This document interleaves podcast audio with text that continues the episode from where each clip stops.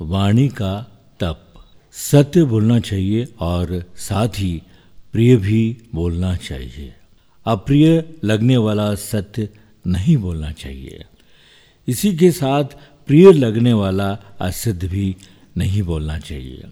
ऐसा उद्घोष सनातन संस्कृति में भारतीय ऋषि मुनियों द्वारा किया गया है। ये वर्तमान दौर में तो और अधिक महत्वपूर्ण हो गया है। आधुनिक प्रबंधन अंतर्गत तो बोलचाल के तौर तरीकों की शिक्षा भी दी जाने लगी है।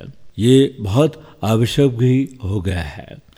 बिना सोचे समझे बोलने के दुष्परिणाम प्रत्यक्ष देखे गए हैं।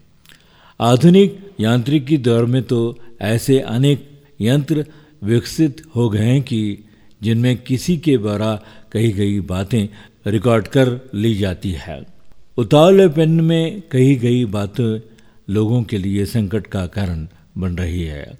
संचार माध्यमों में उनका प्रसारण होने लगा है। भारतीय परंपरा में वाणी के संयम को श्रेयस्कर बताया गया है। हमारे ग्रंथों में तो यहाँ तक कहा गया है कि अगर एक पूरे वाक्य की जगह दो शब्द से काम चल रहा है तो पूरा वाक्य नहीं बोलना चाहिए। एक शब्द से ही बात पूरी हो जाए तो दो शब्द नहीं बोलना चाहिए। अक्षर पुत्र के समान होते हैं। एक अक्षर बचा लिया तो एक पुत्र की रक्षा हो गई, जो कभी काम आएगा। जब व्यक्ति कम बोलता है तो उसके मन और तन की ऊर्जा संरक्षित रहती है। मन की क्षमता बढ़ती है। इसलिए बोलने से पहले उस पर खूब मनन करने की सलाह दी गई है। ऐसा करने वाले के शब्दों में वाणी की देवी माँ सरस्वती इतनी शक्ति प्रवाहित कर देती है कि वो जब भी कुछ बोलता है तो उसका प्रभाव अधिक पड़ता है। वाणी के इस महत्व को हमारे पूर्वजों ने पहले ही समझ लिया था।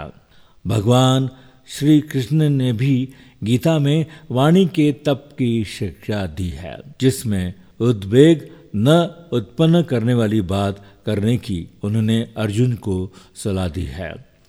प्रिय, हितकारक और सत्य भाषण पर बल दिया गया है। बदलते दौर में वाणी के तप की सार्थकता बढ़ गई है।